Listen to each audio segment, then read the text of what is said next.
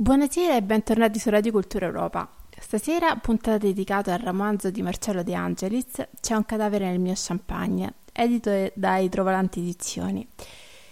Eh, ne parleremo con lui e con Daniele Dell'Orco. Mm, entrambi purtroppo non saranno in diretta con noi e quindi ascolterete due registrazioni separate. Ma prima ci andiamo ad ascoltare la sigla di apertura, che per l'occasione sarà um, The Storm dei 270 bis.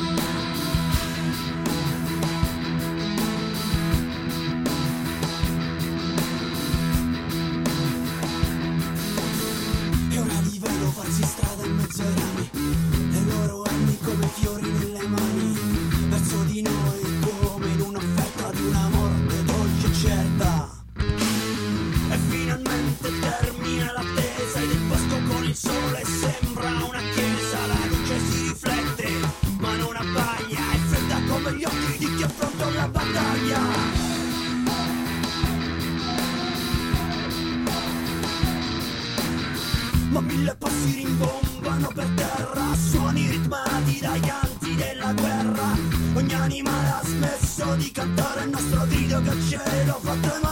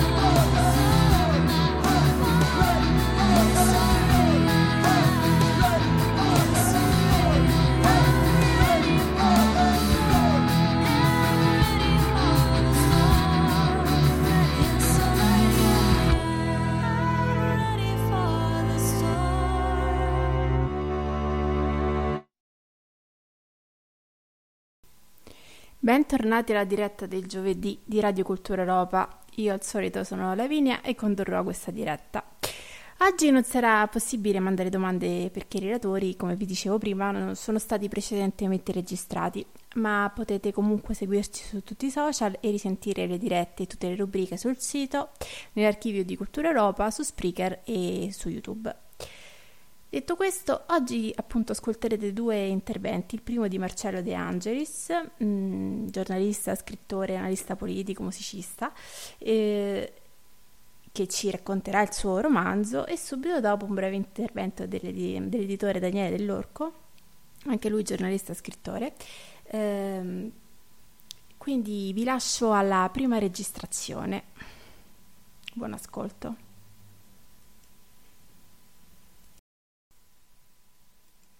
Allora, eccoci alla registrazione eh, per la diretta del 23 eh, giugno sul eh, romanzo di eh, Marcello De Angelis eh, C'è un cadavere nel mio champagne. E benvenuto Marcello. Grazie, eccomi. Allora, partiamo subito con eh, per parlare insomma della, di, questo, di, questo, romanzo. No? Tu sei conosciuto pre- principalmente come giornalista, analista politico, eh, ma nelle vesti di romanziere è una novità abbastanza eh, particolare. Beh, diciamo che è una, per, almeno per il momento, è più un unicum che una novità, nel senso che ho scritto un romanzo e ho pubblicato un romanzo. Devo dire che su sollecitazione di persone più grandi e più serie di me, ho pubblicato in passato uh, delle, dei pezzi di narrativa su delle collettane, eh, in particolare uh, grazie, grazie, o per colpa di Gianfranco De Turris che da 30 anni cerca di vincere la mia, mia pigrizia e mi ha fatto scrivere delle cose. È la prima volta che io sono riuscito sostanzialmente a trattare uno stesso argomento eh, per abbastanza a lungo da farne giusto appunto non un racconto breve ma un romanzo. Quindi insomma ha, ha sempre spinto eh, dove ha visto la potenzialità, ha cercato di... Sì, io non necessariamente condivido la sua opinione del, delle mie potenzialità, ma lui insomma sa essere molto insistente e molto pervasivo. In realtà è da, eh, sono esattamente 30 anni che lui ogni tanto mi sollecita a scrivere qualcosa che non sia saggistica, che non sia appunto un articolo politico, ma perché è sempre stato convinto che io effettivamente nascosto da qualche parte avessi anche questa capacità di, di raccontare, di narrare anche magari cose eh, che non hanno nulla a che fare giusto appunto col percorso poi politico professionale che ho fatto. Quindi io ogni tanto mi, mi, sono, mi sono, misurato, a volte anche con, con mia soddisfazione, altre volte insomma un po' magari su argomenti che, che non erano totalmente nelle mie corde, però è stata comunque una, dal mio punto di vista, è stato bello e sostanzialmente avere queste sollecitazioni. E, e tra l'altro uh, su questo romanzo non c'era stata una sollecitazione di Gianfranco, è stato il contrario. Prima l'ho scritto e poi gliel'ho fatto vedere, quindi è stato un po' come un diventare maggiorenne. sì. Allora, eh, questo romanzo edito da Idrovolanti Edizioni è uscito già da qualche anno, dal 2015. Come mai se ne parla, riparla adesso?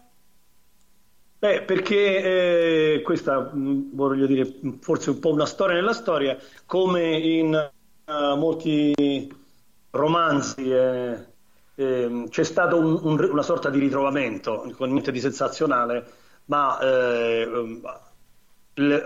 essendo praticamente finito un circuito di, di un accordo del, dell'editore con, uh, con, il distributore, questo da quello che, ho capito dall'editore, sono riemerse eh, delle copie su cui non si era fatto uh, conto. E, e, quindi mi ha richiamato eh, appunto Daniele Dell'Orco per dire guarda sono riemerse delle copie siccome in realtà anche se in maniera centillin- centillinata e occasionale dal 2015 ai giorni nostri eh, il, l'editore ha continuato a ricevere delle sporadiche richieste eh, relative appunto a copie di questo romanzo, lui ha riannunciato innanzitutto a me, insomma, il che è stato eh, un piacevole annuncio perché anche io, devo dire, ho, ho spesso ricevuto delle richieste di copie di questo libro non, le, non ne avevo più, insomma, quelle che, che mi aveva eh, dato l'editore le avevo regalate, distribuite o altro, quindi in realtà anche io sono rientrato in possesso di una copia del mio romanzo che ho riletto dopo, questo punto, dopo quasi cosa sono, sette anni ed è stata una piacevole esperienza anche per me, nel senso che mi sono ritrovato e alla fine purtroppo quando si rilegge qualcosa che si è scritto e si è pubblicato in passato è inevitabile, soprattutto se uno ha un po' la sindrome del correttore di bozze che io ho sviluppato facendo appunto giornali. E ti rendi conto che lì avresti messo una virgola e che nell'altra pagina la virgola avresti tolta o che avresti formulato in maniera diversa un pensiero, che è la ragione per cui poi una volta c'erano le eh, edizioni rivedute e corrette e però mi ha paradoss- mi rendo conto, sto dicendo una, paradoss- una cosa paradossale, mi ha coinvolto, è stato un racconto che anche se l'avevo scritto io in qualche maniera riscoperto, mi è piaciuto. Alla fine, quando ho chiuso il libro, ho detto sono molto contento di aver scritto questo libro e evidentemente ci ho messo qualcosa eh, che era veramente profondamente mio perché l'ho ritrovato io stesso da, da esterno, da lettore.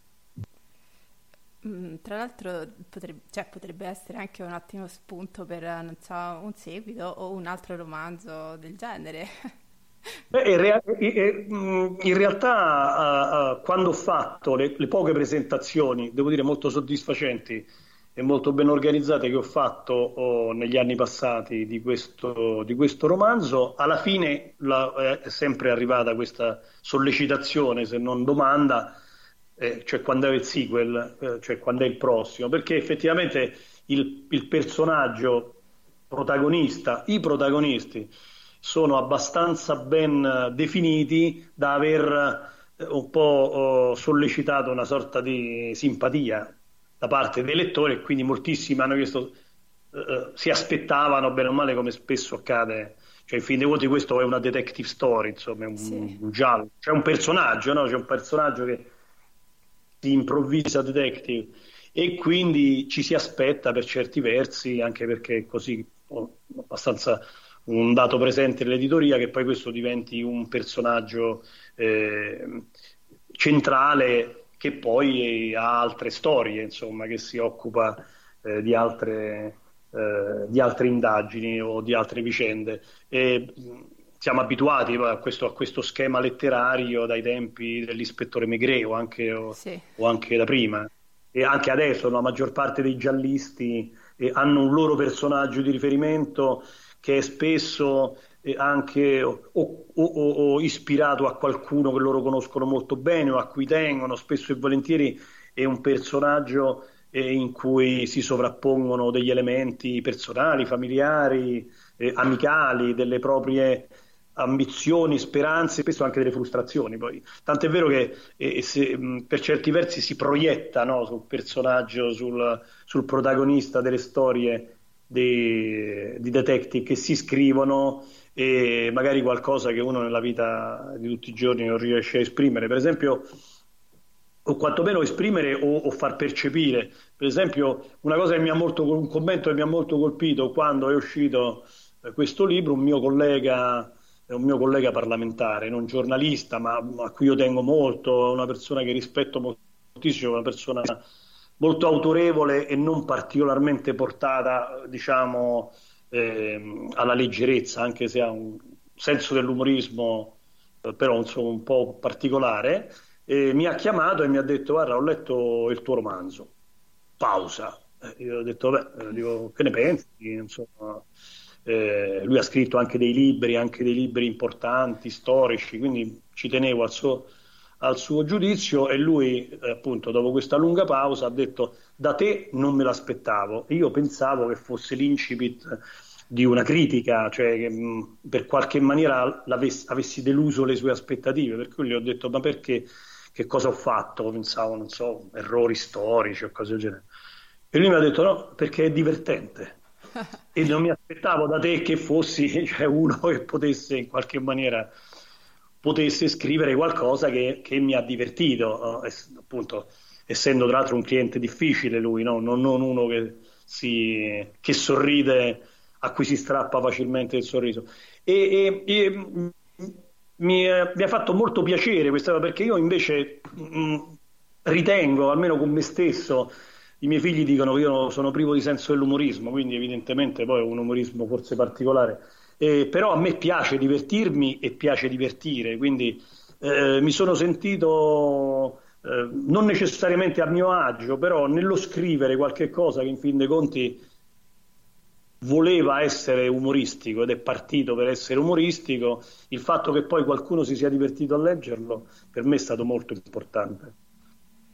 Sì, ma infatti è, molto, è divertente ed è molto piacevole e soprattutto è piacevole anche ritrovarsi poi davanti a, a personaggi nella vita vera che non, magari non avrebbero mai preso in, in considerazione un, un, tipo di romanzo, un genere e che invece poi si ritrovano piacevolmente sorpresi da, da, e divertiti, insomma.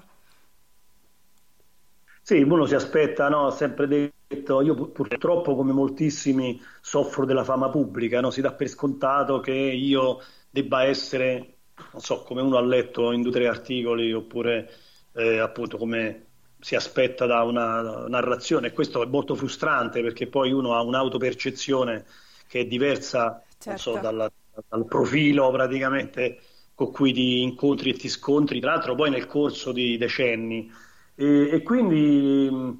eh, in realtà, in realtà aveva un, una nascita, diciamo, questo, anche questo romanzo, non è che io fossi partito per pubblicarlo, eh, però quando venne eh, creata, aperta, lanciata questa, eh, questa casa editrice idrovolante, e il primo, credo, direttore editoriale, o non so come lo vogliamo chiamare, eh, era um, Roberto Appetiti Alfatti e lui mi chiamò dicendomi guarda con Daniele Dell'Orco stiamo avviando questa avventura, quindi sto chiamando un po' di amici che sanno leggere e scrivere, eh, mi disse lui, per vedere se c'è qualcuno che ha scritto qualcosa, che gli interessa scrivere e pubblicare qualcosa, però appunto non è saggistica, ehm, è uh,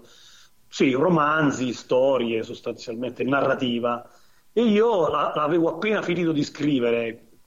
questo romanzo, ma appunto in forma totalmente autoreferenziale. Avevo scritto perché mi andava di scriverlo, per diletto, come si diceva una volta, mi era piaciuto, quindi forse ne avrei io stampato in proprio una decina di copie per regalarle, non so, magari ai miei parenti o, o a qualche amico. E invece gli dissi, guarda, io in realtà ce l'ho una, una cosa scritta. Lui mi disse, no, mi raccomando, non saggistica, non politica, cioè che non sia un libro di filosofia no, speculativa. E io ho detto, no, guarda, io, secondo, è un romanzo e anzi, secondo me potrebbe anche essere carino, leggero, divertente. E lui infatti mi disse, vai, mandamelo, e poi mi, mi chiamò dicendo, anche lui, diciamo, carinamente stupito, dicendo, guarda, io l'ho letto, l'ho letto tra l'altro in,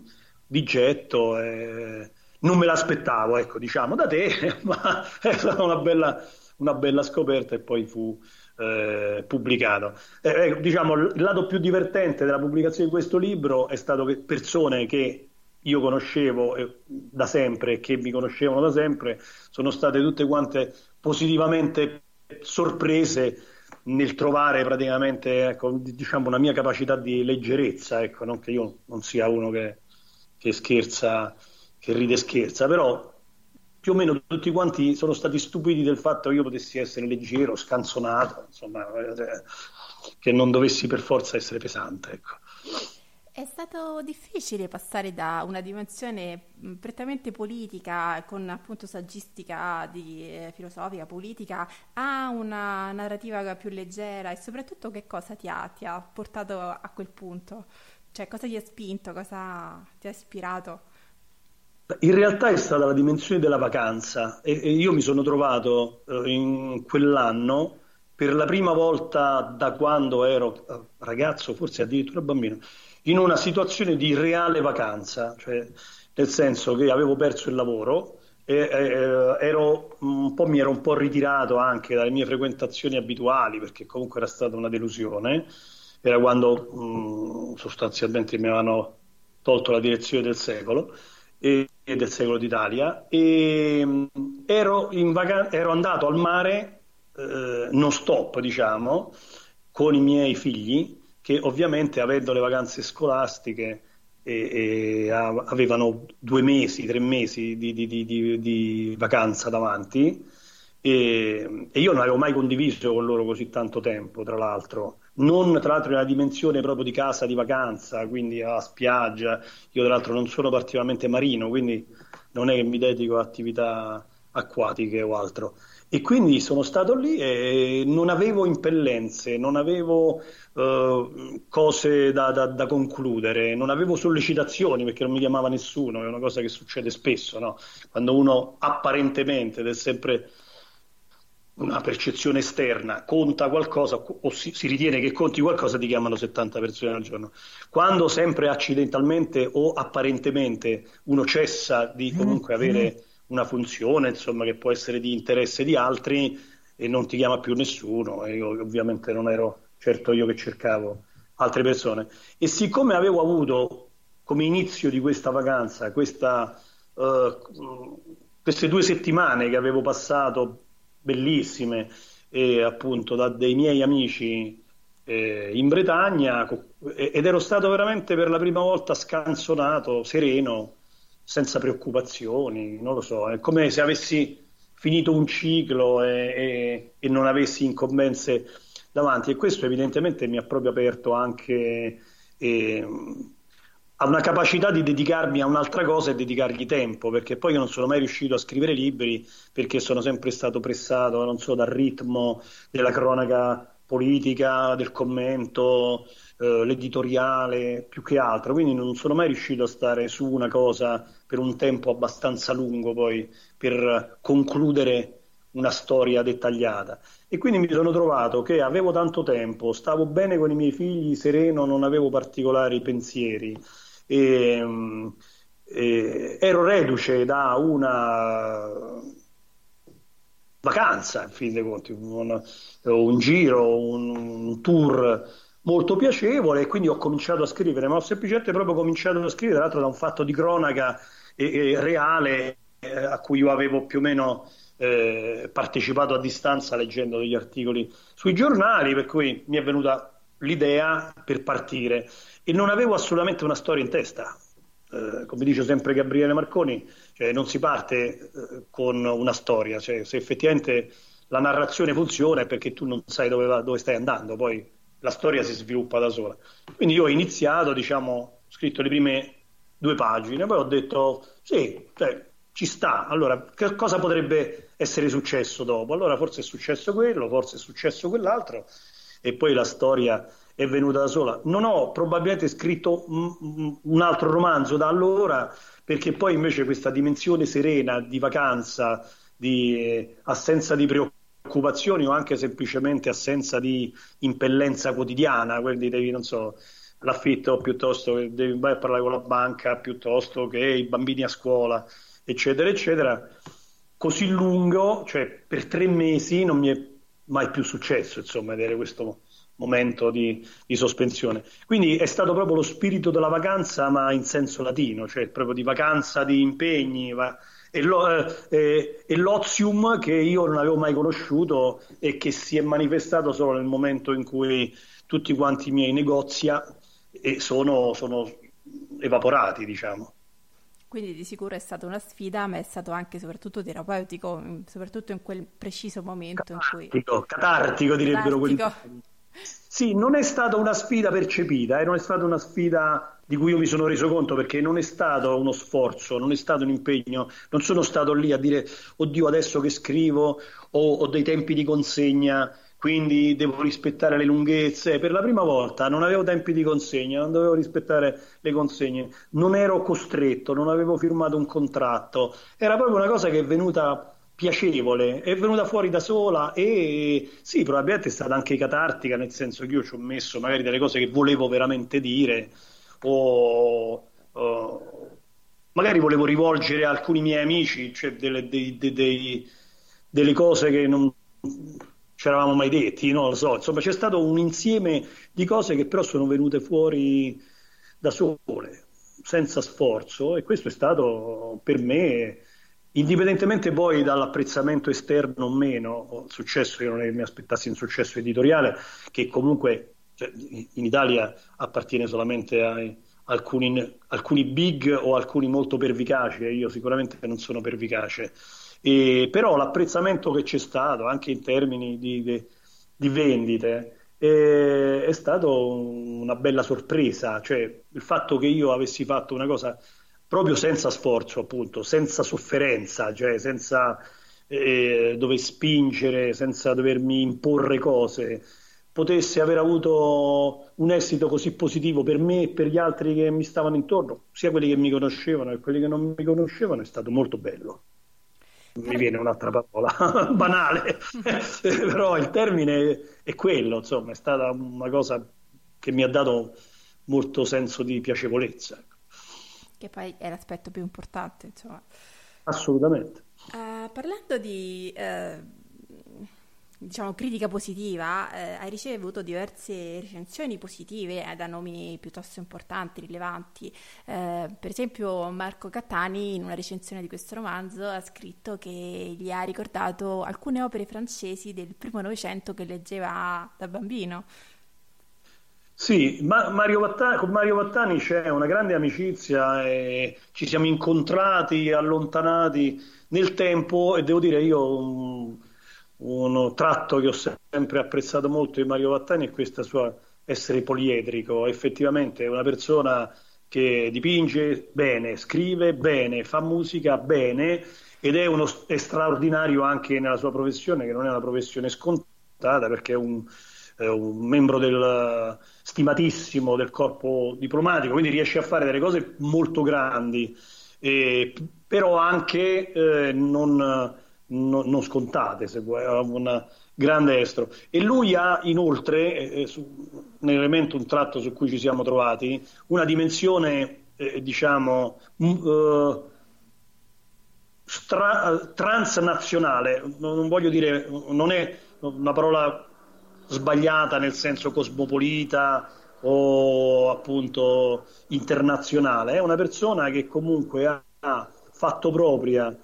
per alcuni periodi della sua vita, oltre alla cultura, la sensibilità e la, la, la capacità profonda della lingua italiana, anche una cultura, una sensibilità, sensibilità e una conoscenza altrettanto approfondita della lingua inglese e della lingua francese, che è qualcosa di cui io mh, mm, mi faccio vanto, nel senso che, che è, è, qualcosa che la vita ha consentito, permesso o imposto e anche a me. Quindi quando ho letto quella, io non sapevo che lui facesse la recensione, era su cultura e identità, credo, non vorrei sbagliarmi, e, e, mi chiedevo, perché in passato lui mi aveva chiesto di fare presentazioni di suoi libri ed sempre, era sempre terrorizzato quando, perché diceva, ah, chissà che cosa, eh, che cosa dirai o che cosa dirà Marcello, perché insomma c'è anche questa... Eh, alcuni, alcuni persone mi conoscono sono assolutamente convinte che io sia imprevedibile, cioè uno che, che no, non si sa cosa possa fare e cosa io possa dire finché non l'ho detto e fatto. E, e lui ha detto una cosa che io ho capito più probabilmente degli altri lettori e che mi ha fatto profondamente piacere perché eh, c'è stato appunto un periodo nella vita di Mario Vattani in cui lui andava appunto al liceo francese e frequentava un ambiente molto permeato di cultura francese, ho capito a quali libri lui, a quale stile di narrazione lui facesse riferimento. E paradossalmente mi sono reso conto, solo leggendo questo suo commento, che era esattamente quello che quel libro era, perché quel libro è stato pensato in francese. Quindi, cioè, solo lui che ha praticamente così dentro di sé anche le forme retoriche, i modi di comporre le frasi francesi si è reso conto che era un libro in italiano, ma che in realtà è pensato dall'inizio alla fine, è pensato tutto in francese. E in maniera però appunto non colloquiale, non francese moderno, diciamo. E a me spesso accade che ci sono delle, non so, in ambito internazionale, professionale, incontro delle persone di lingua francese che magari appunto spiritosamente apprezzano il mio francese e mi dicono tu parli molto bene francese ma parli il francese di mio nonno, intendendo dire che io parlo un francese un po' desueto, letterario, che non è il francese che, che si parla tutti i giorni. Ed in realtà quel libro è scritto con quella costruzione linguistica lì, cioè quella che poteva essere appunto, eh, non so, il francese parlavano i, i, i nonni o scrivevano i nonni dei miei amici, per cui senza slang, totalmente privo di, eh, non so, di, di, di, di volgarità, eh, di semplificazioni. E il fatto che eh, Mario l'abbia percepito ha testimoniato per me questo fatto che c'è appunto anche questa sintonia culturale non scontata che non viene dalla nostra esperienza, dalla nostra professionalità, dalla nostra frequentazione italiana, diciamo, ma da qualcosa che sia lui che io abbiamo, ma che non è immediatamente visibile. Diciamo che è un po' dentro l'armadio, eh, dentro l'armadio di casa sostanzialmente. E quindi è stato un, un, un, commento assolutamente puntuale e che a me ha fatto enormemente piacere. Uh, anche Gianfranco Di Turres, che citavi prima, uh, ha scritto una, un commento su, per esempio, la descrizione della pioggia che lui ha trovato particolarmente bella. Sì, eh, sì, Gianfranco è un personaggio eccezionale de, de, eh, che è difficile inquadrare e a volte ti sorprende, ti spiazza. Non mi ricordo se appunto era una recensione scritta o durante una, um, una presentazione, lui esordì uh, criticandomi. Io devo innanzitutto parlare molto male di, di Marcello De Angeli, perché io già appunto, ritornando al solito discorso dell'inaspettato, ho detto Dio mio che cosa è successo, cosa ho fatto, che cos'era. E lui disse che io sono molto pigro. Eh, dico, è bravissimo, è molto bravo, è uno dei più bravi e io lo sollecito a scrivere da quando, eh, appunto, da, da, da 30 anni, eh, e, però devo dire che purtroppo è molto pigro, quindi questo fu l'inizio della sua presentazione, e poi come un maestro che bacchetta eh, una, un alunno svogliato, cosa che probabilmente è vera nel rapporto che abbiamo Gianfranco ed io. E, ehm, ma poi disse appunto delle cose abbastanza, per carità, positive, però eh, accennate. Sì, il racconto scorre bene, eh, sì, i personaggi sono ben delineati, eh, sì, c'è anche il, col- il, il, colpo di scena, cioè tutte quante cose sostanzialmente tecniche, come se facesse un apprezzamento accademico, quasi appunto, come se fosse stato l'insegnante di una scuola di, di um, scrittura creativa. Ma poi disse questa cosa che effettivamente mi fece così riflettere che poi io mi andai a rileggere la parte a cui lui accennava nel libro, perché disse eh, in questo libro c'è la più bella eh, descrizione di pioggia che io abbia mai letto. E Chiaramente la maggior parte delle persone che stavano lì non avevano letto il libro si saranno interrogate, cioè nel senso di che significa, che significa una descrizione di pioggia. E effettivamente poi sono andato a rivedere, c'è un passaggio, diciamo un percorso in cui eh, il protagonista viene sostanzialmente bloccato in macchina da un, un uragano eh, oceanico, eh, che effettivamente poi si verifica proprio nella zona della, della narrazione, cioè nel senso no, no, non è una fiction, nel senso eh, era successo sul serio, eh, con uno straripamento di un fiume. E in realtà eh, io dedico a, a, questo percorso in macchina sotto la pioggia credo qualcosa tipo tre o addirittura quattro pagine che è una assoluta enormità co- considerando praticamente il, il volume del, del romanzo, eh, in cui eh, mi indulgo in tutta una serie di particolari che sono tutt'altro che scontati e forse tutt'altro che necessari, cioè dal ritmo appunto della pioggia, quello che vede, quello che sente, gli odori e così via. E, um, e io non l'avevo, l'ho semplicemente scritto, per cui poi non, non, l'ho giudic- non l'ho giudicato né a monte né a valle. E quando invece lui ha detto quella cosa, ovviamente e mi ha molto, oh, come si dice in italiano, ehm, lusingato e me la sono andata a rileggere e devo dire ho scoperto anche in quel caso una cosa del mio romanzo che, di cui io non ero stato consapevole, o quantomeno non ero stato del tutto consapevole, e che mi ha piacevolmente sorpreso. Quindi ho avuto, grazie appunto a, alle critiche e, e alle considerazioni di comunque persone che io considero amici, ma soprattutto persone che io stimo, stimo sia in termini umani che in termini culturali, cioè una, un rimpallo da autore a lettore eh, che è stato molto costruttivo anche per me, nel senso che loro hanno notato, sottolineato delle cose che mm, io non avevo neanche percepito quando le scrivevo e mi hanno costretto appunto a cambiare cappello, a, a diventare lettore e andarmi a rileggere quello che avevo scritto e giudicarlo. E mi hanno permesso di apprezzarlo perché evidentemente io quando l'avevo scritto l'avevo scritto e basta, insomma, in maniera meccanica mi era uscito fuori ma e non l'avevo neanche apprezzato io stesso sostanzialmente. Eh, che poi forse è proprio nella dimensione, diciamo, tra virgolette, che, de- della pigrizia, magari in un momento in cui si trova veramente la voglia di scrivere e di lasciare qualcosa di di confrontarsi con uno, una materia che non, eh, non, si era mai sondata prima, allora poi si eh, esce fuori quello che si sente veramente ed è poi quello che resta e che magari fa la differenza rispetto a quelle produzioni eh, costanti che però magari poi tendono a ripetersi invece che proporre cose veramente nuove.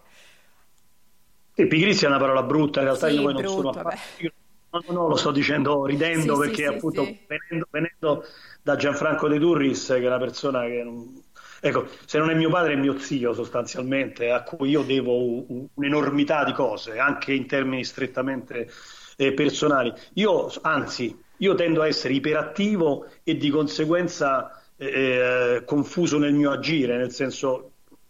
più che pigro, io sono una persona che non eh, è capace di concentrarsi su una sola cosa e dedicarci. Ma è anche vero, io anche scrivo in questa maniera così eh, eh, liquida, cioè se mi esce mi esce, se non mi esce non faccio lo sforzo di farmelo uscire, se mi viene una cosa corta non cerco di allungarla, se mi viene troppo lunga ho difficoltà a tagliarla, non sono ordinato, non sono disciplinato per esempio, al contrario di Mario Vattani, io ricordo quando, eh, non so, ci, ci, siamo confrontati su Doromitsu, probabilmente uno de, de, dei romanzi che lui ha pubblicato con, con, Mondadori, e appunto io gli ho chiesto, ma cioè, come l'hai costruito? E lui mi ha confessato che invece lui pianifica tutto, cioè lui ha veramente una disciplina giapponese, anche nello scrivere. Cioè lui fa uno schema, poi fa il sottoschema, eh, pensa i, i capitoli, la lunghezza dei capitoli e come devono praticamente alternarsi. Quindi è un ingegnere dei libri e quando si leggono si nota, nel senso che eh, riesce a fare praticamente due narrazioni parallele e poi le incrocia, le incastra, è molto molto tecnico, cosa che io assolutamente invece non sono. Quindi è raro poi che qualcosa veramente alla fine sia soddisfacente, diciamo, non solo per me, ma per chi lo legge. Perché scrivo di getto e scrivere di getto eh, 5.000-6.000 battute può accadere e scrivere di getto 120, 130, 140 pagine, cioè il minimo eh, diciamo canonico perché si possa parlare di un romanzo, è per me quasi impossibile. Quindi si è realizzata quella contingenza particolare nella mia vita, che è stata anche una contingenza umorale, una contingenza umana, oltre che una contingenza eh, professionale, eh, che ha praticamente rea- messo insieme tutti gli ingredienti perché questa cosa avvenisse. Per questo poi non ce ne sono stati altri. Quando poi mi hanno chiesto il, il seguito, no? Fa, fanne un altro, eh, fai una collana o cose del genere, io eh, pur dicendo ci penserò ero consapevole che non sarebbe mai accaduto perché quella eh, coincidenza di, di, di, di eventi non si è più realizzata, eh, non so se si realizzerà, forse un giorno andrò in pensione anch'io, voglio dire, anche se in Italia la pensione è tutt'altro che una certezza, e magari ritroverò, non so, quella dimensione, con i miei figli più grandi, però appunto non mi aspetto che accada sicuramente a breve. Allora, veniamo al punto centrale. Perché Saint-Malo? Perché proprio la Bretagna?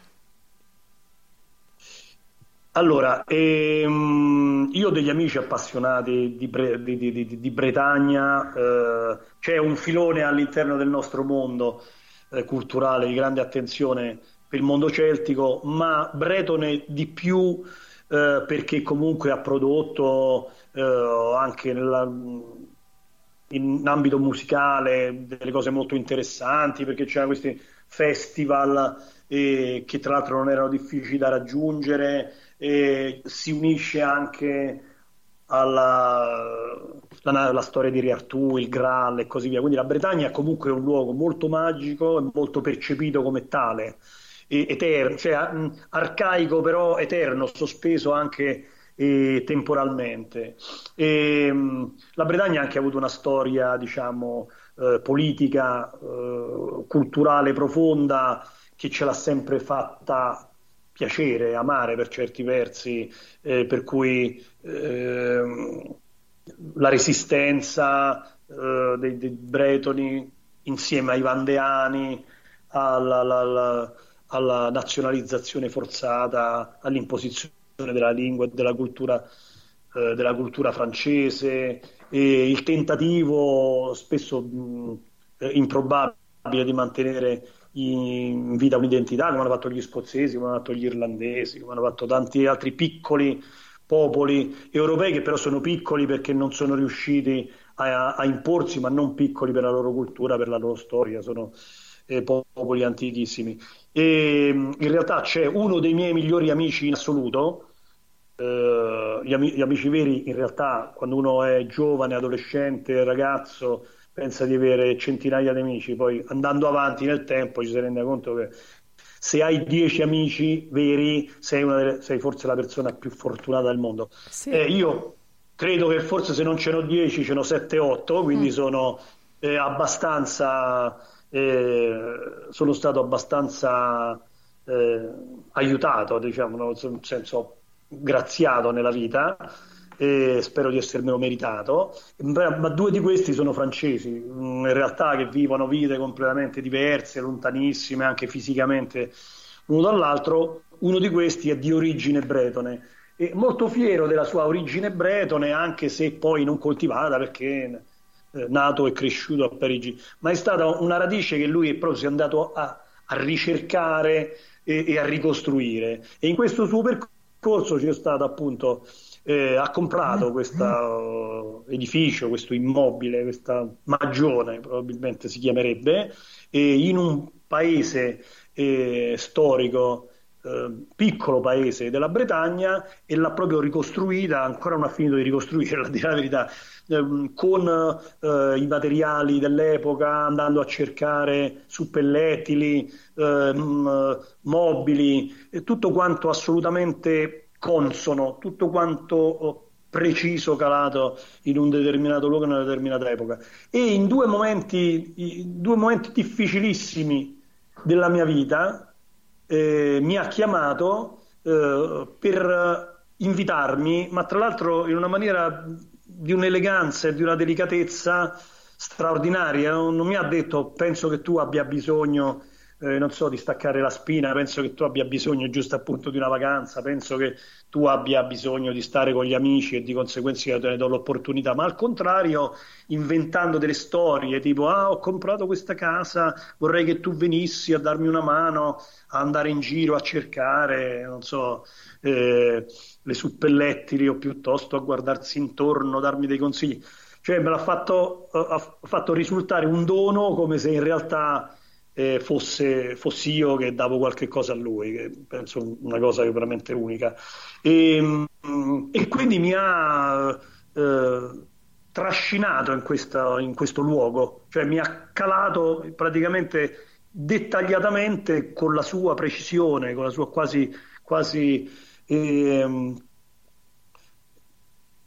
punt- puntuale, con questo suo carattere assolutamente che, che, che dedito, dedito al dettaglio, mi ha fatto conoscere tutta quanta questa zona che girava intorno a Saint-Malo, che Saint-Malo anche per quanto riguarda la Bretagna è un'anomalia, nel senso che Saint-Malo non è la città bretone, Saint-Malo era una repubblica corsara come la Tortuga, quindi ha una storia sua particolare, ha addirittura una lingua diversa dal bretone, cioè il Malois è proprio... E comunque coltiva ancora questa tradizione dei pirati, della traversata oceanica, continua ad avere una, una regata se non sbaglio triennale, ma io ho sempre persa, che si chiama la Route du Rhum, cioè la, la, la, la via, de, via, del Rum, cioè diciamo in parallelo alla via della seta, perché da lì partivano queste navi che attraversavano l'oceano, arrivavano in Giamaica e prendevano il rum e lo riportavano in Europa. Quindi è proprio piena di, di, una tradizione particolare. Sono luoghi stupendi, favolosi, sia dal punto di vista naturalistico che dal punto di vista eh, storico e, e, hanno proprio un modo di mangiare diverso. E, come, come, in tutte quante le cose francesi c'è una sofisticatezza no? che però parte da una tradizione eh, antica e molto, e molto radicata e sono luoghi che io ho imparato a amare nel senso che ci ho passato questi 15 giorni eh, a, a andare in giro con lui, a vedere castelli, a cercare mercati e così via, eh, fiere eh,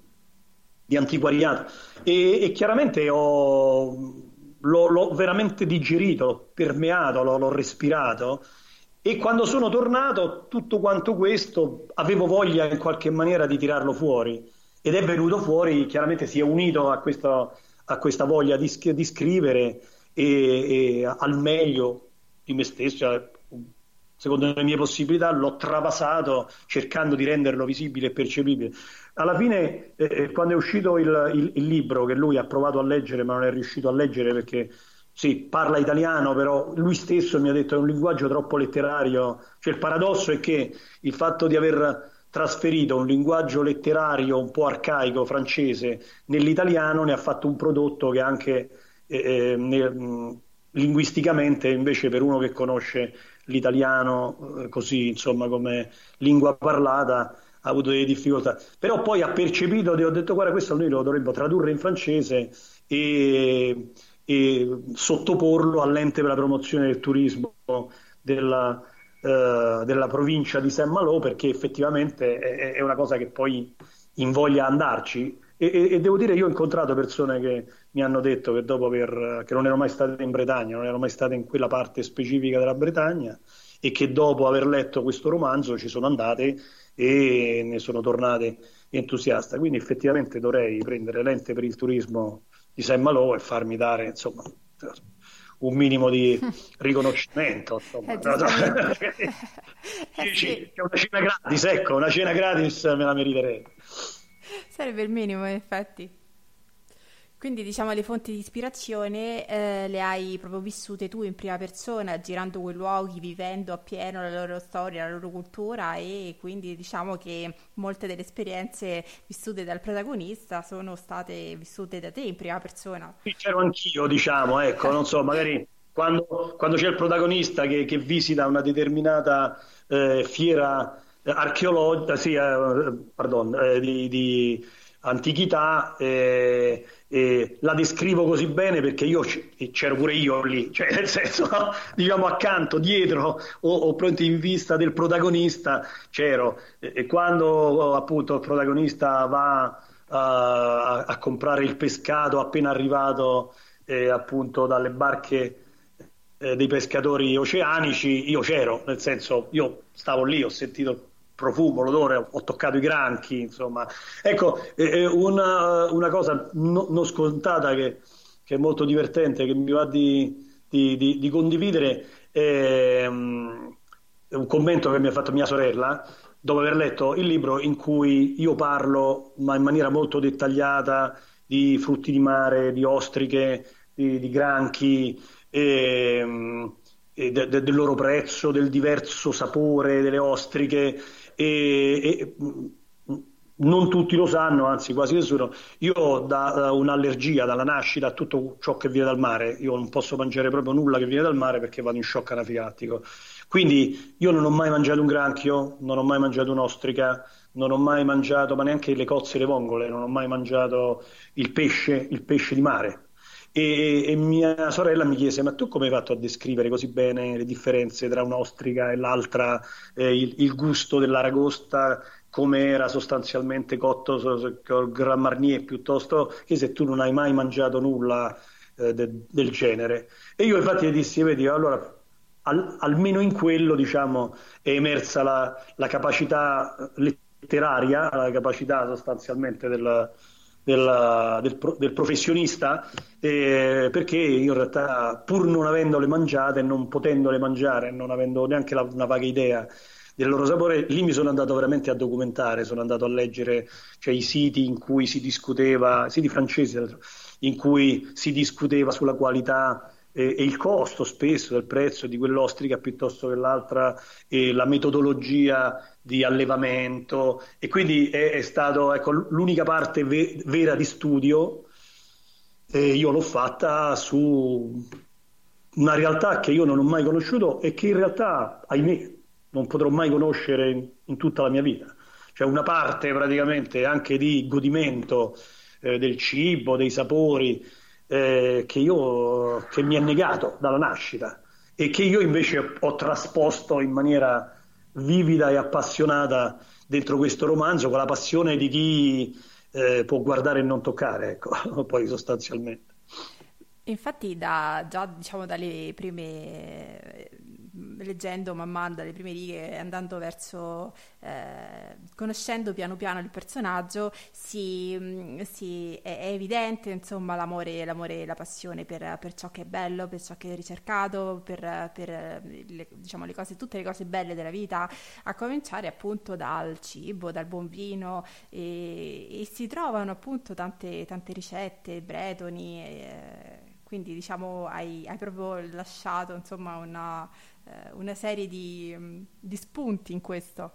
Sì, anche di inviti, inviti a, a, a, provare, a testare. E io ho avuto un piccolo uh, diverbio, chiaramente amichevole, con De Turris a proposito di queste ricette, non perché lui diceva che io non dovessi metterci le ricette, che invece eh, c'è, c'è, stato, mm, non di recente, però diciamo una ventina d'anni fa, c'è stata un po' una moda eh, del... Um, del detective gourmet. Ricordo c'era un, un, autore inglese di cui purtroppo in questo momento non ricordo, il nome, che aveva una serie eh, in cui il, il, l'investigatore era un eunuco alla corte dei sultani turchi e che eh, faceva la spesa, sceglieva i, i, prodotti e così via. E, e io le avevo letti tutti e devo dire ovviamente ero stato influenzato anche da questo, qui avevo trasposto un pochino dalla, dalla, dalla Turchia del, 6, del, 600, credo che sia, alla modernità bretone questa, questo eh, approccio. E, cioè lui diceva semplicemente che però inserite nella narrazione, come l'ho fatto io, rompevano il filo del racconto e, e che potevano risultare noiose, invece io devo fare proprio delle schede vere e proprie, delle schede culinarie in allegato, in modo che chi voleva si andava proprio a vedere la, la ricetta così come si potrebbe trovare, non so, su, su, un sito o sul libro di cucina. E io poi rileggendolo ho pure pensato che effettivamente, come al solito, avesse ragione lui. Da un punto di vista proprio del prodotto editoriale, probabilmente sarebbe stato un valore aggiunto, e invece all'interno della narrazione qualcuno pro- probabilmente quando quando si, si, arriva al dettaglio di come tu devi aprire con il coltellino l'ostrica, come devi, non so, magari tagliuzzare gli ingredienti, di quanto devi eh, far friggere la cipolla e così via, qualcuno che non è particolarmente stimolato da questo genere di cose lo salta, mentre invece se fosse stato eh, in allegato, cioè alla fine eh, probabilmente appunto anche persone che io conosco bene avrebbero preso la ricetta e una volta l'avrebbero provata, insomma, e l'avrebbero eh, magari, magari, apprezzata. Però ecco, ritorna sempre nel fatto che forse a un certo punto questo libro avrebbe meritato una revisione, una revisione, una nuova edizione, e che forse finite queste ultime copie eh, che sono state magicamente ritrovate un pochino come eh, nel, in, in, a tanti escamotage eh, narrativi come l'Aleph di Borges sostanzialmente e magari se ha un nuovo apprezzamento, cioè che quelli che compreranno magari queste eh, copie che sono state ritrovate eh, indurrà, indurranno l'editore a pensare che magari so, potrei fare una edizione riveduta e corretta, una revisione di, di, di, di, questo testo, di questo libro e ripubblicarlo. Io lo farei, ecco, insomma, mi, mi, mi ha ridato voglia di farlo. Sì, sicuramente sarebbe una cosa molto piacevole anche per uh, chi come me, insomma, ci siamo calati in questa storia, quindi senz'altro. Uh, da dove nasce questa passione per la cucina? Eh, in, questo, in, questo, caso specifico il paradosso è che nasce dalla, la, la, dal guardare e non toccare, una sorta di supplizio di Tantalo. Io ho assistito, cioè questo eh, eh, mio caro amico che come si è capito è in realtà la trasposizione, cioè è, è l'origine del, persona, del, personaggio di questo libro, poi io lo, lo, lo, l'ho cucito su di lui, sui suoi modi di fare, sulle sue manie e, e, lui ha anche una grande passione per la cucina. Io per cui in questi splendidi giorni che io ho condiviso con lui ho assistito alla sua eh, arte, alla dedizione della preparazione dei cibi, questa sua ricerca del dettaglio, del gusto. E mi ha appassionato in particolare, appunto, come dicevo, come supplizio di Tantalo, cioè percependo gli odori, intuendo e, e anche assistendo insomma, a, alla, al piacere delle persone che poi consumavano questi piatti e la consapevolezza di non avere e, e del fatto che non avrò mai l'opportunità di gustarli mi ha proprio motivato ancora di più a cercare di descriverli, cercare di entrar- entrarci dentro con l'unico strumento che avevo, che, quello, che era quello del, del, del, racconto, quello diciamo del, della, uh, della, parola e delle parole. E, um, e magari e condividere, tra l'altro, il piacere che non avevo potuto condividere a tavola eh, con le persone che gustavano quei piatti trasferirlo a un eventuale lettore per dirgli guarda, io ho percepito che era eh, qualcosa di squisito, qualcosa di assolutamente che va provato, io non lo posso fare, però ecco, ti do le indicazioni, ecco, diciamo, ti do la mappa per arrivare praticamente a questa, a, a questa delizia. È stata l'unica maniera, l'unica maniera in cui potessi eh, partecipare del godimento di questa cucina. Ecco una sorta di mangiatelo voi per me perché io non posso. Esatto, mangiatelo voi che potete, no, non ve lo perdete, ecco. Allora, il, il titolo è palesemente umoristico. Uh, come, innanzitutto come ti è venuto? Cioè, co- come è nato questo... Dove, dove hai trovato, insomma, gli... Francamente non lo so, cioè nel senso, uh, io professionalmente sono un buon titolista. E Gianno Accame diceva a battuta, diceva ah, i tuoi titoli sono quotati in borsa, però ho sempre fatto titoli per i libri degli altri e titoli per gli articoli, diciamo è un giochino che mi, che mi riesce bene. Eh, quello nello specifico non, non, fu un flash, nel senso la narrazione partiva da una, uh, uh, una considerazione su, sulla produzione di champagne e, essendo una, un noir, ovviamente c'è un, un, delitto sostanzialmente, o quantomeno un supposto delitto, poi adesso non voglio spoilerare come dicono i miei figli. E, e quindi mi è venuto questo innesto automatico, non, non ponderato, diciamo. E, tra l'altro, appunto, mi è venuta questa immagine eh, anche diver- divertente, ma anche paradossalmente un po' del vissuto comune e della, del, del, del, fatto che uno si trova, per esempio, appunto, capita, no? uno si trova l'insetto dentro, dentro il bicchiere da cui sta bevendo. Quindi, diciamo, era uh, un'immagine che funzionava e tra l'altro uh, contiene i due elementi fondamentali di presentazione del libro. Allora, uh, c'è un cadavere, perché è un noir, un giallo, eh, c'è un uh, elemento diciamo un po' godereccio, raffinato di, di, di ricercatezza di, della bella vita che è collegato con lo champagne, ma soprattutto è un testo umoristico, perché è ovvio che il titolo C'è un cadavere nel mio champagne non è un titolo che si prende sul serio, ecco, sostanzialmente è volutamente eh, giocoso, insomma. Eh, stempera eh, l'elemento eh, sì. del giallo, no? che è un po' eh, crudo, no? fa presupporre appunto morti, feriti, sangue, sofferenza, dramma, tragedia, ma è ovvio che nel momento in cui tu lo presenti in questa maniera uno affronta la lettura anche con la dovuta leggerezza, cioè si rende conto che alla pagina successiva non ci sarà uno smembramento di, di cadaveri o quantomeno diciamo, non ci saranno schizzi di sangue. E siccome io avevo anche preventivato che magari in prospettiva un giorno o l'altro questo libro lo leggeranno le figlie di questo mio caro amico che erano ragazzini, adesso sono diventate decisamente eh,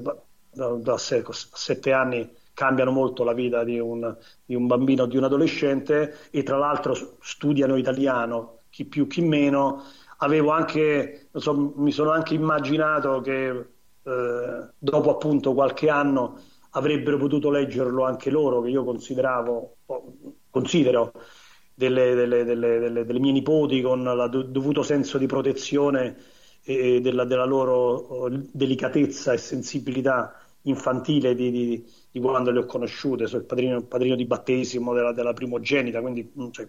li conosco da quando sono nati, per cui mi sono anche posto il problema, cioè deve essere un libro che sia consono una, uh, alla lettura di una ragazzina di buona famiglia che non deve essere urtata con particolari scabrosi o con un linguaggio eh, scurrile. Quindi eh, ehm, questa, questo, uh, questa lingua pensata francese un po' letteraria viene anche da quell'atteggiamento, quello, quello, il rapporto praticamente che io già da adulto avanzato avevo con loro eh, bambine, quindi che parlano ovviamente un francese completamente diverso dal mio, nel senso io parlo il francese eh, del, del, del, loro bisnonno, mentre invece loro parlano un francese di tutti quanti i giorni, quindi a volte ci sono anche degli scambi divertenti in cui io magari non capisco l'espressione che usano loro, no? non so, che magari è un anglismo e loro ridono di, delle formule, formule che uso io, però quando l'ho scritto avevo anche in mente queste tre splendide, oramai giovani donne, insomma, che al tempo erano ancora per me delle bambine. Quindi, insomma, come potenziali lettrici, intendo. Quindi, insomma, le mm, figlie del protagonista hanno certamente contribuito, cioè le, le, le, queste tre ragazze, queste bambine, han, hanno all'epoca contribuito alla creazione dei, forse delle figlie del protagonista. Ass- assolutamente, io appunto ho avuto dei, delle, quando il libro è uscito eh, alcuni mi hanno complimentato per la mia straordinaria capacità di inventiva, aver creato questi personaggi, queste a volte dei, dei battibecchi, delle conversazioni esilaranti come se io fossi un autore comico. Invece in realtà non ho alcun merito perché eh, io per lo più quasi solo cambiato i nomi e spesso e volentieri le conversazioni sono, sono assolutamente reali per quanto paradossali e, e i personaggi e, e, sono stati per me facili da descrivere semplicemente perché sono delle persone vere che io conosco eh, in maniera molto approfondita e che amo. E di conseguenza mi è venuto eh, spontaneo, era come se io raccontassi appunto mio fratello, mia figlia o appunto persone a cui io sono eh, persone straordinarie secondo me assolutamente non banali e quindi cioè, riescono bene al, a, all'interno di un, di un, romanzo perché sono delle persone per me, almeno secondo la mia visione, la percezione che ho di loro, sono, ognuno di loro è una persona straordinaria, nel senso di non ordinaria. Quindi, insomma, per loro sarà molto bello e curioso ritrovarsi un domani tra le pagine di questo racconto, di questo romanzo. E, eh, mi è capitato, mi è capitato, una volta ho presentato questo mio amico a delle persone che avevano letto il libro e, ma l'ho presentato per quello che lui era in realtà, insomma, nel senso la sua professione e il suo rapporto personale che ha uh, con me. E non mi ricordo chi di queste persone mi ha guardato, l'ha guardato, mi ha guardato e ha detto ma lui è l'antiguario, cioè nel senso accolto, magari non so, da, da una gestualità oppure da, da, da, qualche aspetto fisico, ma guardato come per dire, ah,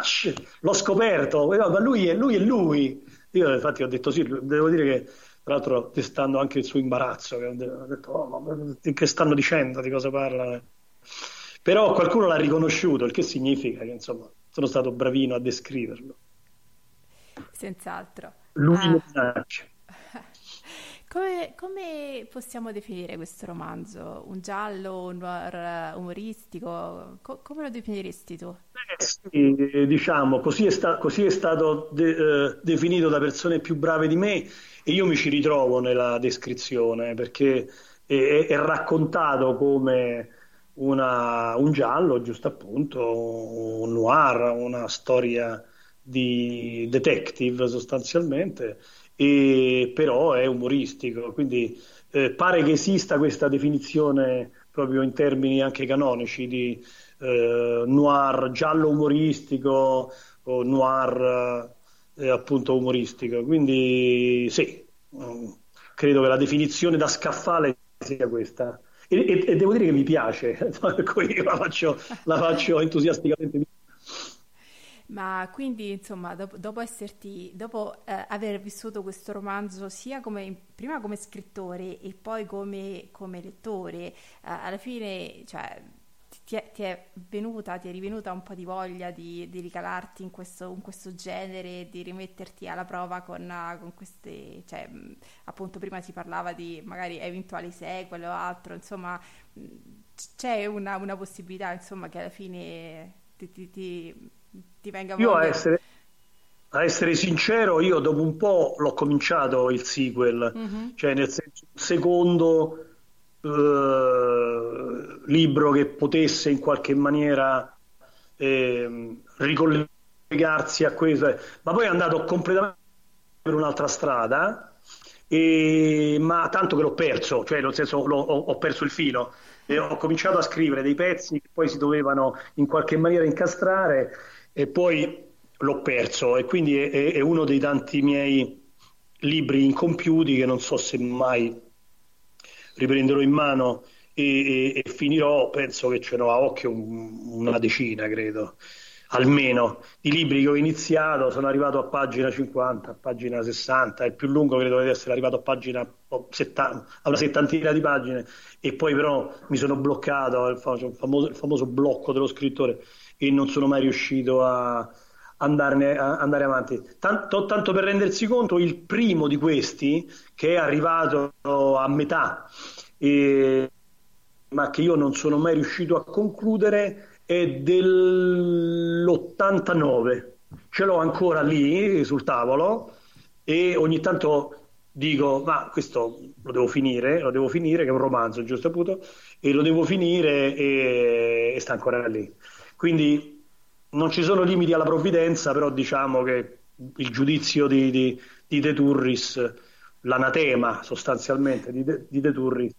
è tragicamente vero, nel senso che io comincio le cose, magari gliele faccio leggere, io conobbi eh, De Turris perché un mio amico, ah, Gabriele Marconi a dire la verità, e gli mandò praticamente un, degli estratti, diciamo i primi capitoli di questo libro che io stavo scrivendo nell'89-90. E De Turris dice: Ma chi è questo? Eh, ma questo è bravissimo, assolutamente deve finire questo libro, dobbiamo pubblicarlo. E quel libro, attraverso il quale noi ci siamo conosciuti, non ha mai visto la luce. Quindi De Turris, quando appunto mi, mi critica o mi giudica severamente, sa di cosa parla. E purtroppo anche io so che ha ragione, però non ho mai trovato eh, non so, la, la, la capacità, di, la disciplina poi eh, di, di, di, finire questi libri, trascinato da altre cose che a me sono sempre sembrate prioritarie, più importanti e forse poi alla fine scoprirò tra dieci anni che non lo erano e aveva assolutamente ragione lui. Però come mi ha detto di recente in una conversazione che abbiamo avuto due giorni fa, giusto appunto, e, e mi ha detto che mi devo un po' sbrigare, cioè nel senso se io gli voglio dare qualche altra soddisfazione e fargli, fargli vedere qualche cosa di apprezzabile, eh, sia io che lui non diventiamo ogni giorno più giovani, quindi mi dovrò affrettare e, e, e sicuramente glielo devo. Quindi Questo... un altro libro, sì. un altro libro deve, deve, uscire, deve uscire per rispetto e per, per, onorare, per onorare il duro lavoro che ha fatto su di me eh, con grande dimostrazione Gianfranco De Turris, che è una persona straordinaria e sicuramente se lo merita. Sì, sicuramente mi sembra un ottimo stimolo e una, una valida ragione per, per proseguire, per uh, farne uscire almeno un altro. Assolutamente. E, ehm, allora, par- tornando un attimo alla, alla parte politica, no? quasi nello stesso periodo hai scritto un libro appunto di, di politica intitolato Cosa significa di essere di destra oggi? Sì, cioè il paradosso è che poi io in contemporanea cioè, il, questo, io non avevo mai scritto, avevo pubblicato una collettanea di, di, articoli, ma non avevo mai scritto appunto un libro completo che potesse neanche eh, raccogliere le riflessioni che io avevo fatto da giornalista o da politico nei decenni. E, però è paradossale, il caso non esiste, ma proprio eh, mentre ricevevo quella sollecitazione da Appetiti al Fatti a scrivere il romanzo che io già avevo scritto, sono stato contattato da un editore eh, calabrese, eh, Walter, cioè la, la, la, la casa editrice a Luigi Pellegrini, famosa, molto prestigiosa e rispettata in Calabria e, e, e comunque in ambito universitario. E, um, venni, venni, contattato perché e mi chiesero questo libro. Io inizialmente e come al solito cercai di schivarlo, no? nel senso, ah ma non sono la persona adatta, ma io vi consiglio qualcun altro, ah ma non ho tempo, non so se ci riesco, se lo faccio. Eh. Poi alla fine l'editore mi è venuto incontro dicendo sì va bene, ma anche breve, anche meno di quello che io mi aspettavo, eh, nel senso come paginazione. E poi alla fine in realtà, essendomi, cioè il romanzo aveva fatto da sblocco, mi aveva sbloccato evidentemente e sono riuscito anche lì, unica volta nella mia vita, a scrivere 240 pagine di un libro che ha un senso, cioè che ha un inizio, una fine, che ha dei capitoli. E in realtà poi che alla fine ho dovuto accelerare perché avevo sforato i tempi e ho dovuto fare i capitoli sempre più corti, sempre più corti perché avevo ancora, ho scoperto che avevo ancora tante cose da dire e non avevo più lo spazio e il tempo di dirle. Per cui anche lì riservandomi poi di fare una seconda edizione, d'accordo? con l'editore riveduta e corretta per completarlo, per ampliarlo, perché sostanzialmente è poi un libro che inizia, fa un lungo percorso assolutamente coerente e poi no, non si conclude. Però ecco, sul fatto che non si conclude è stata anche una cosa voluta perché eh, la, la, la, politica, quello che ha di interessante la politica è che non finisce mai, non si ferma mai e succedono sempre, tra l'altro, anche cose se non inaspettate comunque eh, stimolanti e quindi un libro su una riflessione politica eh, no, no, non può veramente avere una conclusione perché uno no, non smette a un certo punto di avere cose da dire o di avere stimoli eh, da commentare però il paradosso è che avete io ho fatto solo due libri eh, uno di narrativa e uno diciamo saggistica li ho fatti esattamente nello stesso periodo, nello stesso tempo, per due ragioni diverse per due stimoli diversi, eh, però il paradosso è che probabilmente anche l'altro, cioè diciamo quello un po' più serioso, mm-hmm. è nato dalla, da questa vacazio, da questo momento in cui io non ero in Parlamento, non scrivevo tutti i giorni di politica per lavoro e quindi a quel punto ho, ho avuto la possibilità di fermarmi e di, e di, e di mettere le idee in ordine, ecco eh, sostanzialmente. È un libro che ho riletto anche, come al solito, di, di recente e um, me lo sono comprato addirittura su IBS perché non, non ce l'avevo e non mi ricordo se su IBS o Amazon, non voglio fare pubblicità all'uno o all'altro, e, e, me lo sono riletto e devo dire anche in quel caso da lettore l'ho trovato una buona lettura che mi sento francamente di consigliare, perché è ancora attuale, perché poi appunto poi le, le, cose fondamentali della politica non cambiano in, in, dieci anni, in sette anni, otto anni, quelli che siano. E, però appunto eh, l'ho, l'ho, riaffrontato da lettore, ho, mi sono ricordato delle cose che avevo dimenticato di aver scritto, delle riflessioni o delle citazioni che poi mi hanno eh, stimolato a andarmi a riprendere i libri che citavo e, me li sono riletti, ho scoperto delle cose che mi erano sfuggite nelle letture precedenti. Quindi eh, stato, sono stati due elementi accidentali questi due libri della mia vita che si sono palesati nello stesso momento, ripeto, il caso non esiste, e che mi richiamano a distanza di anni, eh, mi richiamano e sono stati degli utili strumenti anche per me, cioè proprio per la mia riflessione, per la mia riscoperta, per la mia formazione. Quindi forse saranno gli unici due libri che avrò scritto in tutta quanta la mia vita, ma mh, sono stati effettivamente un accidente assolutamente fortunato e utilissimo. Ah, allora, un'ultima domanda, eh, questo sicuramente interesserà molti ascoltatori. Poi e... tutto da tagliare, temo, eh? no, no. Ho parlato molto, ho parlato veramente tanto. No, scusami, scusa l'interruzione. Ma, ma tutti aneddoti estremamente interessanti. Allora, eh, c'è anche un aspetto eh, molto importante dalla, dal punto di vista canauro. Eh, possiamo aspettarci qualcosa in quell'ambito o allora, eh, io sto eh, attualmente nella medesima situazione in cui sto sul versante letterario, diciamo, nel senso che io ho almeno diciamo, 10-15 pezzi dentro il cassetto, scritti, parole, musica, ho, eh, che tra l'altro ho, ho, scritto da anni perché poi ho accumulato sostanzialmente e, e ho anche più o meno un'idea di come dovrebbero essere arrangiati eh, un paio sono usciti su Spotify, insomma, l'ho tirati fuori. Un altro è pronto da almeno quattro anni al 98%, ma c'è qualcosa che non mi convince. Io oramai eh, anche lì non ho più la pressione e l'impellenza di pubblicare dei brani se non sono. Eh, diciamo mutuato un pochino della puntigliosità di Mario Vattani, nel senso che se c'è anche una sola cosa che non mi torna, eh, io voglio rimetterci le mani. Però in realtà appunto ci sono eh, numerosi incompiuti anche su quel versante. Incompiute è una parola sbagliata perché in realtà eh, sono compiute per la parte musicale e per la parte eh, dei testi, però non sono pubblicate, ecco, ancora non sono eh, lavorate a sufficienza per essere pubblicate. Ogni tanto mi torna la voglia, devo ammettere, è una passione che ovviamente non si può estinguere e in questo caso specifico non credo di poter aspettare dieci anni di andare in pensione per, eh, ecco, magari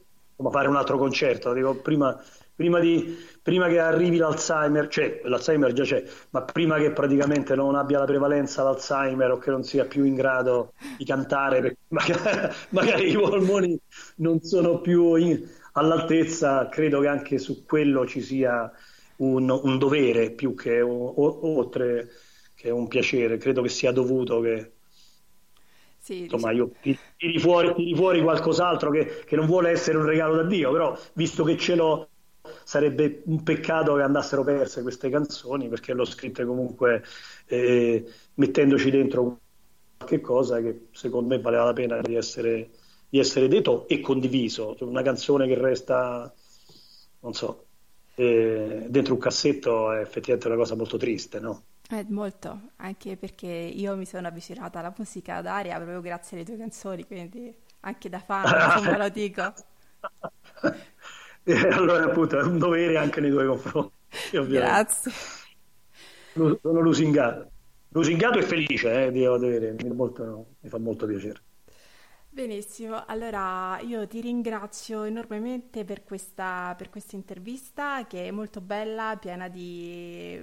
preziosi aneddoti che non solo eh, ci, ci, fanno capire insomma, che questo è un libro che va assolutamente letto anche perché insomma, è, è molto divertente e originale eh, nel, suo, nel, suo, essere insomma, giallo però è, ha molti spunti interessanti e sicuramente piacevole per aver, aver parlato insomma, insieme di, di, di tutto questo. Bene, grazie, grazie mille. è stata una bellissima conversazione. Eh. A presto, spero. Ci risentiremo. Lo spero anche io.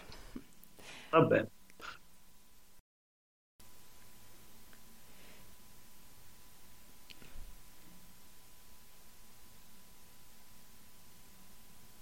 Bentornati, allora, eh, rieccoci mm, qui. Um, ora andremo a sentire la registrazione eh, fatta con Daniele Dell'Orco, ma prima eh, andiamo a sentirci un breve stacco musicale.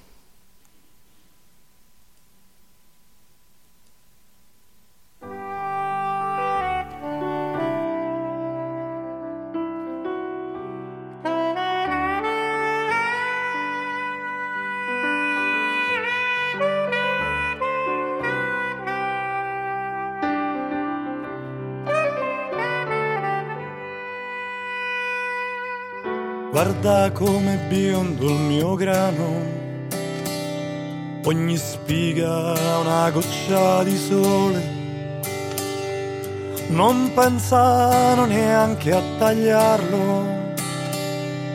di asfalto lo stanno coprendo. Perché, ma perché non capite che io non posso lasciare la mia terra? Ogni albero conosce il mio tocco, ogni frutto è per me come un figlio. Le travi di questa mia casa, che io solo da me ho costruita, conoscono tutto di me. In ognuna lascia un pezzo Masha Masha Masha Masha Portate via quel mostro di ferro che mi sta sbranando le mura prego lasciatemi entrare, lasciate che io muoia con lei.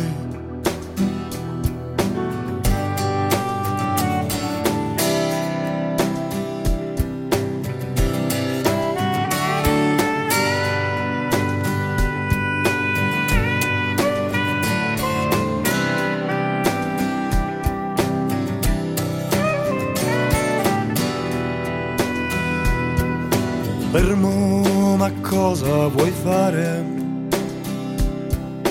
Mascia sei un vecchio testone, non lo vedi? Loro hanno i fucili e tu solo un vecchio forcone. Ma è bello morire di giugno coi campi incendiati di grano. L'ultimo giorno che muore. Lasciate che io muoia con lui. Masha.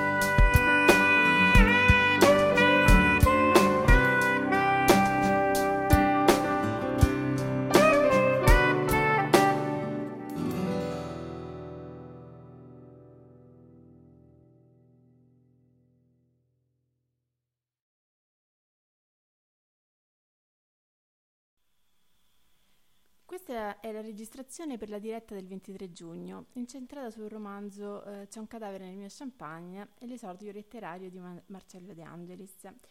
Oggi abbiamo con noi Daniele Dell'Orco, gio- giornalista ed editore di Trovolante Edizioni. Benvenuto.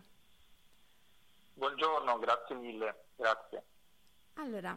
nel 2015 Trovolante Edizioni pubblica il romanzo di, di Marcello De Angelis, c'è appunto un, um, c'è un cadavere nel mio champagne. Come è nato questo incontro tra voi insomma, e, e l'autore? Ma io all'epoca ero uh, giovane, praticamente editore che cercava di, di farsi largo all'interno di un uh, mondo complicato come quello dell'editoria mh, identitaria, se vogliamo definirla uh, così, quindi rivolta ad un certo tipo di pubblico e basata eh, su un certo tipo di, di, tematiche, di riscoperte di determinati testi e eh, di eh, confronto con eh, alcuni autori, con alcuni profili eh, politici e intellettuali che area politica eh, rappresentavano e avevano rappresentato moltissimo. quindi Marcello De Angelis è tuttora e per me che ha 25 anni all'epoca lo era,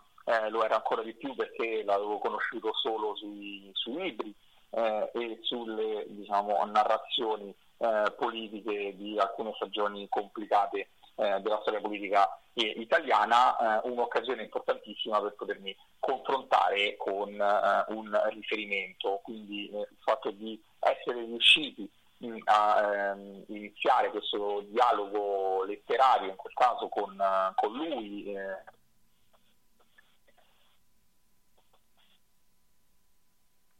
Non ti sento. Ecco, ehm, ah, sì. ecco. Sì. Eh, no, mh, dicevo, mh, riuscire a, a, confrontarmi con uh, un profilo come il suo quando eh, la, la, mia esperienza di editore la nostra esperienza editoriale come, come idrovolante era in fase ancora embrionale, quindi eh, appena nata, era uh, un, un, vero, un vero privilegio. Come, eh, cosa diciamo, ti ha colpito di più? Eh, perché noi conosciamo il, il, politico, il giornalista, il cantatore, ma ehm, conosciamo poco l'aspetto eh, di Marcello De Angeli, scrittore. Cosa ti ha colpito di più diciamo, nel suo romanzo? Ma ehm, diciamo che l'elemento di novità era proprio questo, no? cioè, lui stesso ci teneva tantissimo ci tiene ancora a quest'opera eh, proprio perché era anche un, modo di proporsi in una veste in una veste un po' diversa rispetto al solito e fare qualcosa che magari eh, le, le, persone non si aspettavano eh, da lui, quindi eh, la mh, mm, creazione, la diffusione, la pubblicazione di un romanzo eh, noir, in stile noir, eh, era qualcosa che effettivamente poteva risultare curioso per, um, per i, suoi, i suoi lettori abituali di, di saggistica, i suoi elettori, eh, le, i suoi fan eh, musicali, diciamo così, e,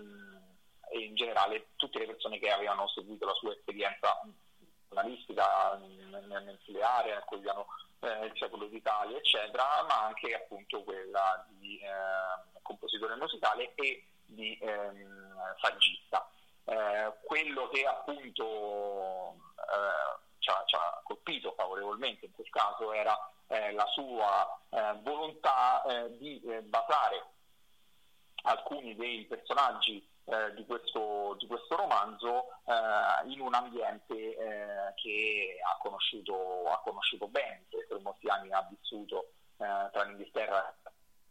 Francia. Ehm, e quindi in, in, cui ha scelto di ambientare questo, questo romanzo e la, le, diciamo, le, le, le gesta del, eh, del suo eh, protagonista, che è un antiquario che si chiama Louis Lemanac, eh, che appunto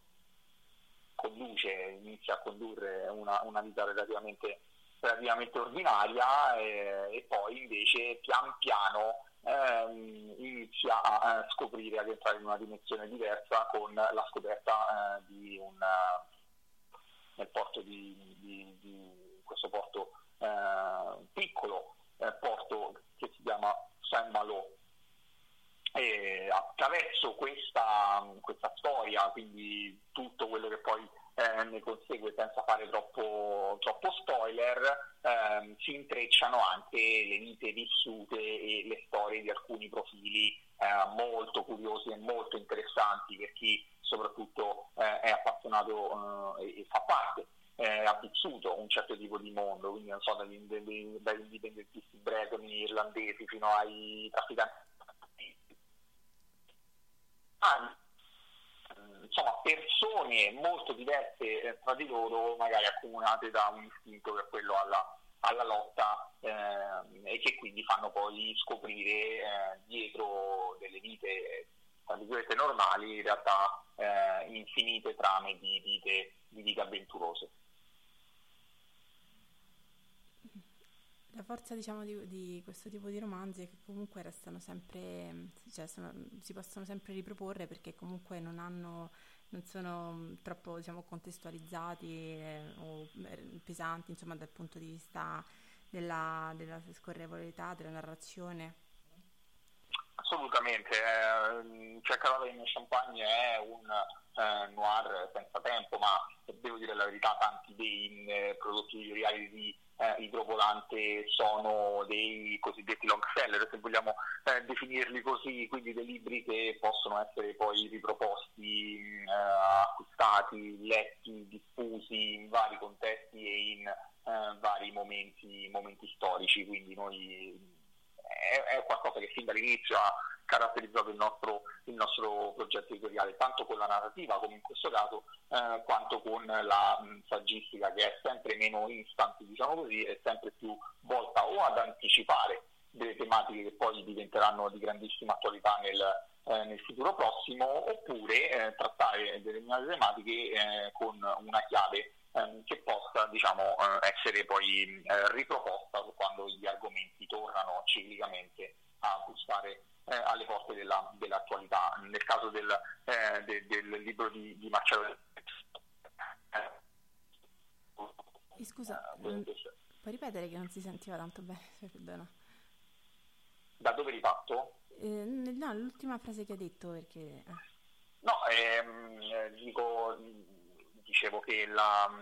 la, la grande dei, dei, dei idrovolante è appunto questa a, a, 300, a 360 gradi e ehm, tanto per la saggistica quanto per eh, la narrativa eh, e eh, nel caso di, di, un libro come quello di, eh, di Marcello, quindi c'è un cadavere in champagne, eh, questo problema eh, diciamo così della spendibilità proprio non esiste fin dall'inizio proprio perché per adesso è, è, un inedito, nel senso che Marcello non ha scritto altri o pubblicato quantomeno altri, altri romanzi, quindi per chi volesse conoscere questo lato eh, di, di, Marcello De Angelis come narratore eh, può assolutamente eh, avvicinarsi alla lettura di questo libro in qualsiasi momento e in generale eh, come prodotto editoriale all'interno del nostro catalogo continua a starci proporlo e riproporlo in, in vari contesti come possono essere le fiere eh, o le stesse eh, presentazioni proprio perché eh, non è, non, è, un libro con, con una scadenza. Come vi orientate in genere con la scelta di romanzi da proporre nella vostra, cioè, dietro tante edizioni? Beh, ehm, la narrativa è, è, molto sottovalutata all'interno eh, di un certo tipo di mondo editoriale, almeno dal mio punto di vista. Che,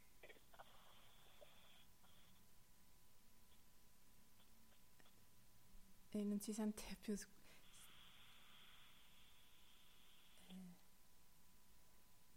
Sì, è un problema di linea. Sì, probabilmente. Dicevi?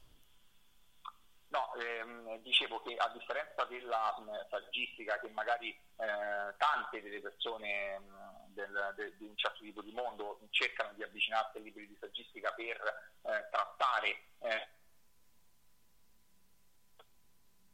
storia ehm, più o meno eh, recente, eh, in realtà la narrativa è un uh, veicolo, eh, se vogliamo, anche più potente per poter arrivare eh, ai cuori delle, delle persone eh, facendo però lo stesso tipo di, di lavoro, cioè ehm, attribuendo a dei personaggi che possono essere di fantasia o ispirati alla, alla realtà eh, alcune delle caratteristiche che sono quelle che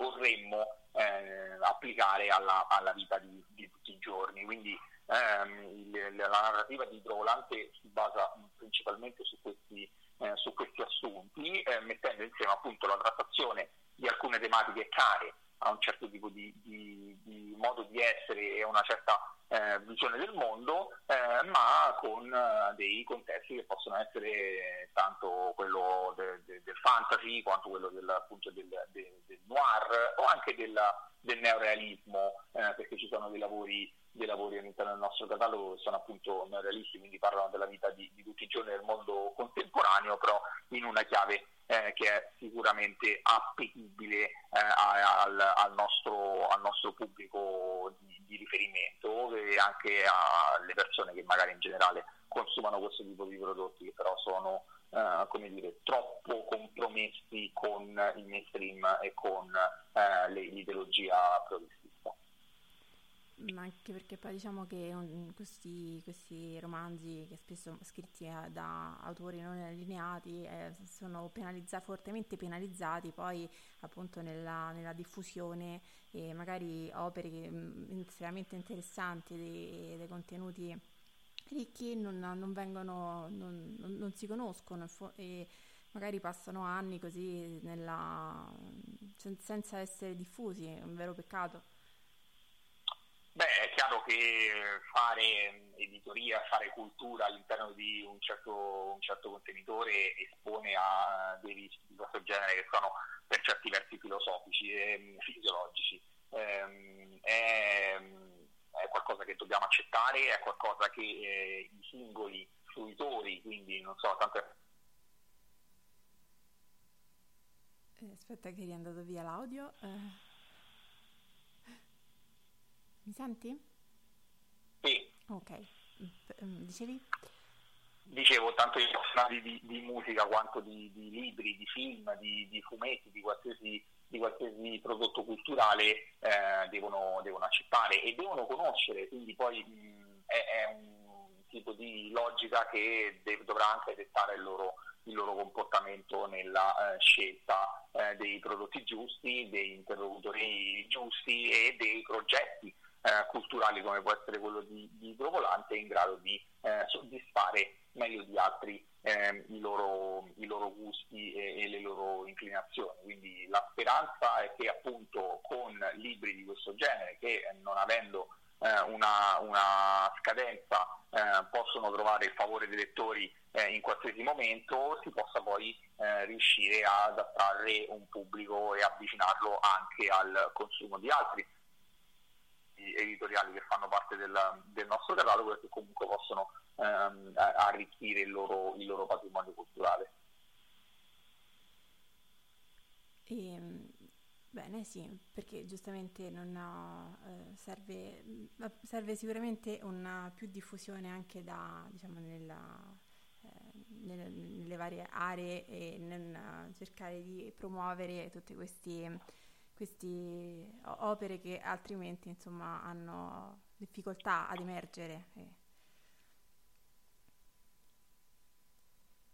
ripeto, eh, dipende molto da, dai singoli, sì, cioè sì. Le, oggi eh, con, c'è la, una possibilità, ci sono varie possibilità che magari 30, 40, 50 anni fa no, non c'erano di eh, poter fare approvvigionamento di alcuni prodotti eh, culturali, ripeto, di qualsiasi genere, eh, e quindi sta tanto nella formamentis del, del singolo e del cambiamento delle sue magari eh, abitudini di consumo applicandole a questi tipi di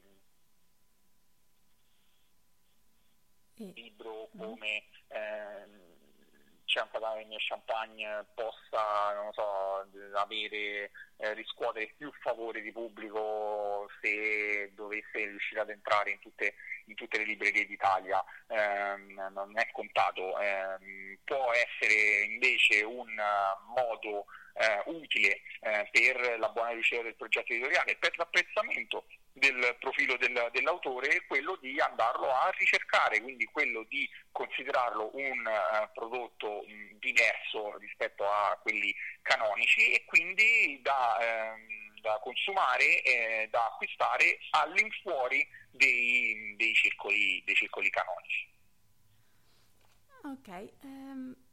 perfetto. Um, allora ti ringrazio per essere stato con noi e averci insomma eh, parlato un po' del libro di Marcello De Angelis e soprattutto della casa editrice, della tua casa editrice Idrovolante.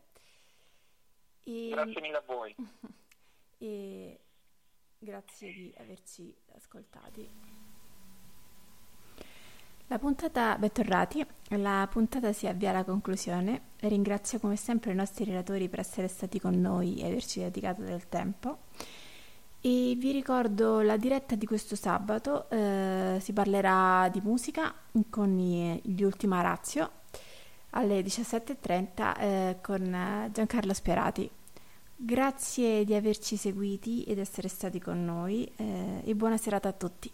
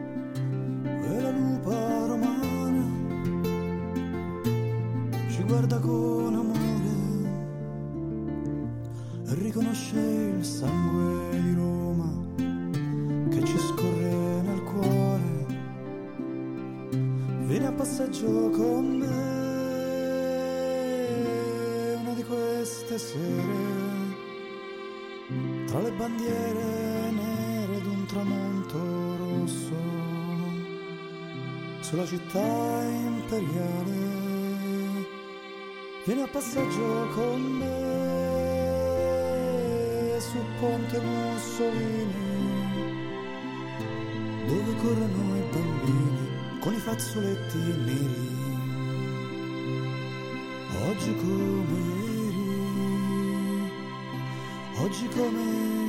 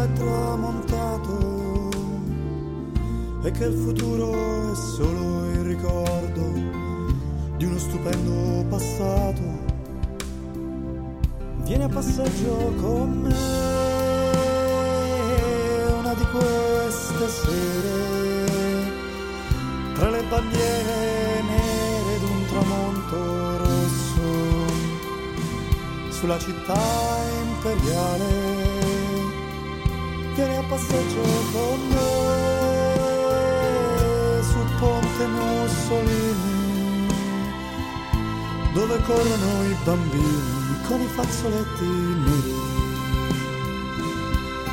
Oggi come ieri, oggi come ieri,